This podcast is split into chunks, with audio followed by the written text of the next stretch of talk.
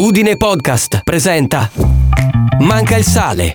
Come da un'indecisione, un errore o una variazione sul tema può nascere una grande ricetta.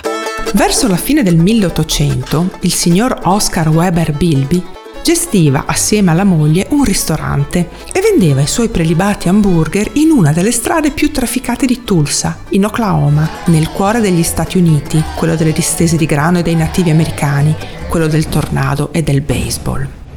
Gli affari andavano bene e all'epoca l'hamburger veniva servito tra due fette di pane di segale abbrustolito, il patty melt.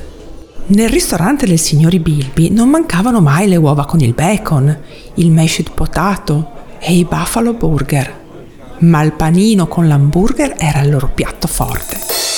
Ebbene, si stava avvicinando il 4 luglio, giornata nella quale la vendita degli hamburger subiva un'impennata e il signor Bilby temeva che i tempi di assemblaggio del patty melt fossero troppo lunghi e che gli affari ne avrebbero potuto risentire.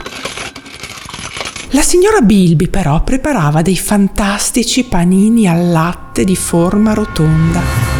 Ed ecco l'idea.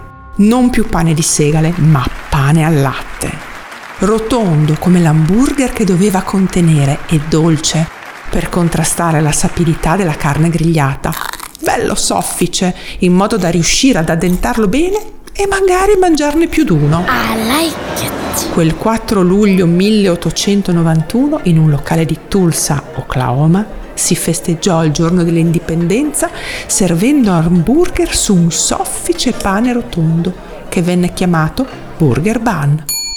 La ricetta di questa puntata la trovi con ingredienti, dosaggi e passaggi sul blog mancailsale.it. Ti aspetto.